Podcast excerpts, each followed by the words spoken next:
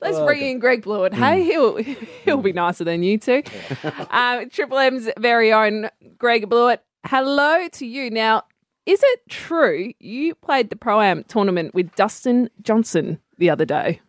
I did. I did. I had What the on time of my life. So we were all we we sort of got notification about uh, two weeks out that we are playing the pro am, and everyone else that I knew that was playing in the pro am, we're all going, well, who are you playing with? Um, you know, we're all thinking, you know, wouldn't it be great to play with Brooks Koepka, Cam Smith, Dustin Johnson, some of these guys, and then uh, we didn't actually find out until about I reckon it was about 11 p.m. the day before, or the night before, sorry, um, and or just before we went to the LIV Golf Party the night before Adelaide Oval, which was sensational as well.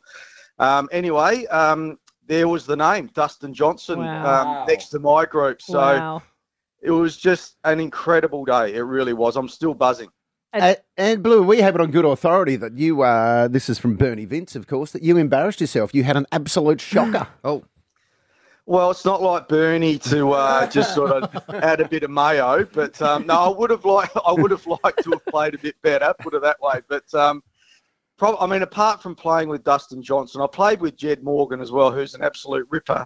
so we had nine holes with Jed in um, the first nine, and then on to Dustin Johnson. But uh, in my on the front nine, um, Greg Norman came out to one of the holes as well, Oh. and he knew one of the amateurs that I was playing with, so he stood behind he was about five metres behind me on the, the long drive hole, which is the seventh, the par five. So I'm absolutely shitting myself that the Shark is, uh, who's my boyhood hero. Yes. I, that's why I love golf was because of Greg Norman. Anyway, he's standing, you know, three or four metres straight behind me as Wow. I'm trying to launch this ball, and I've absolutely striped it in one longest drive. So well there you done. go. Very nice. Did you look around? Did you just have a little look at the shark and go, just a little, you know, swagger? Just so Yeah, really no, flush just that. go. Well, there, there you go. Uh, there you go, Sharky boy. Uh, just have a look at that one. Sharky Uh, boy. But he, no, he, he shook my hand and I, I nuffed him out for a photo as well. So Oh, well done. It was brilliant. Hey, how that's so that's the golf part of it. How was the chat? How was the chat with DJ? Did he have a good chat game, Louis?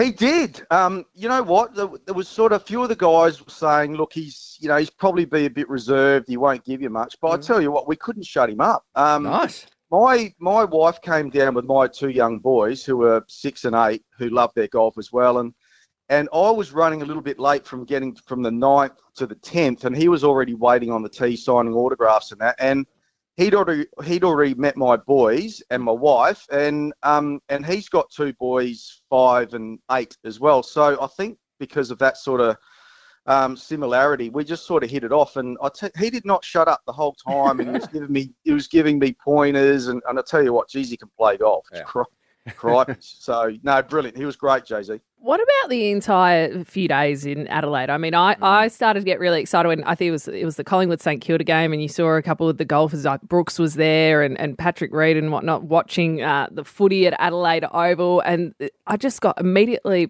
envious of that state and and the the sport going on in uh, Adelaide over the course of what a fortnight. Can you explain the buzz, particularly though, of LIV golf? I mean, some of the clips I'm seeing on social media just look outrageous. It just looks the place to be. No, it is unbelievable. We've been blessed with weather as well. Like I Mm. know we copped it a little bit uh, with gather round, but it's just uh, we had 19 or 20 yesterday. It's going to be 23 today, 25 tomorrow. Um, not a cloud in the sky, hardly any wind. The course is sensational, um, but in terms of the setup, obviously money helps. I mean, it's just Mm. the way that they've done it. Um, even the the launch party on the Wednesday night. You know, when I got my invite, I was like, oh yeah, okay, I'll go along. And then as soon as you walked in, um, just the way that they did it, the music, the food, the the the drinks that they put on was just no expense spared. And then same as at the course. Like I, I was thinking, oh, a bit of music going around. I'm not sure about that, but they. It's sort of uh, it's sort of soothing music, if you like. It's like it's in the background, and it just adds to the atmosphere. And and you know we've been starved of really good golfers in Australia, let alone Adelaide. Um, and the and the crowds have been they just they were rocking yesterday. It was just brilliant, and it's only going to get better today and tomorrow. I'm going tomorrow. Um, I'll be on the party hole, so I'll tell you what, I, I, I cannot wait. That looks elite. After that rap for LIV Golf, it sounds like you're on the payroll there. Bluey? There's, I don't think they've got any money left after they're paying all Phil Mickelson 150 million bucks. Bluey, something I've always wanted to ask you. Well, some people may not know this, but you made Test centuries in your first two knocks. Am I correct? Yes. How was the strut and the swagger on you when you walked into that Australian dressing room after in your first two innings for Australia, scoring centuries? Like, "Well, not that hard. This is it, that boys? No, no, no. Well, um, I actually sim- uh, Mark Waugh was in the side as well, Yeah. um, and he made a century on debut, and he sort of grounded me pretty quickly, and he goes, "Mate, it's not like this all the time. Trust me," because he he'd sort of played about forty or fifty Test matches by that stage. So, uh, no, I was under no illusions. You know, a, a couple of hundreds in my first couple of Test matches that it was uh, like I couldn't obviously keep up that pace. So.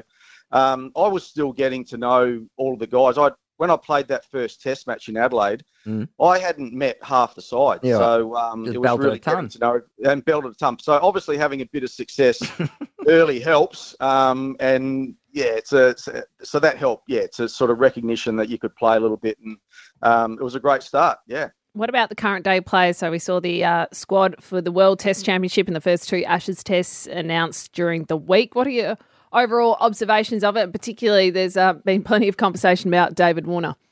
Yeah, there was, um, and he's obviously in that squad, and they've picked uh, they've, they've picked three other openers apart from David Warner. So obviously, there's a little bit of concern around um, how he's going. Uh, like, look, his record overseas is it has been pretty ordinary. He hasn't scored hundred uh, in a Test match for six years for Australia overseas. So, Mm. Um, and last year he obviously struggled a little bit. So they've got some some cover there. Um, I was I was a little bit surprised that they backed Marcus Harris in. I thought they might go back to to Bancroft. Um, I'm I'm glad Renshaw's there. I think he's a good player. So um, overall, I, I think it's a it's a good squad. Um, uh, so yeah, I mean, I'm really interested to see how England go about it. Whether they produce these flat pitches and play a bit of Bazball, or it's a bit of a uh, reverse Malachi and we get over there and they produce the, the normal green seamers that we've struggled with in the past. So uh, it's always great though. An Ashes series is sensational, and I can't wait. Hey, Bluey, you spent your whole career playing cricket, people yelling at you over the fence. You're off to watch LIV Golf today. Settle an argument we're having in the studio here. Have golfers, are golfers too soft? Should golf let the crowds yell out and start heckling? Well, they basically are now, Limo. I was I was there. We did our show yesterday from from down at Grange, so I got there about two hours before the show started. And um, I mean, I'm not so much heckling, but soon as they played a shot, like it was just open open season, really. So um, there's a lot more going on now, Limo, than what uh, they used to be. Put it that way. What, what about tennis players? They, they're a little bit bloody uh, precious as well, aren't they? Agreed, 100%. Oh, they're, they're in the crosshairs. Don't worry about that. Hey, Bluey, thanks On so you, much Bluey. for your time this morning and uh, enjoy. Have a drink for us at LIV this weekend.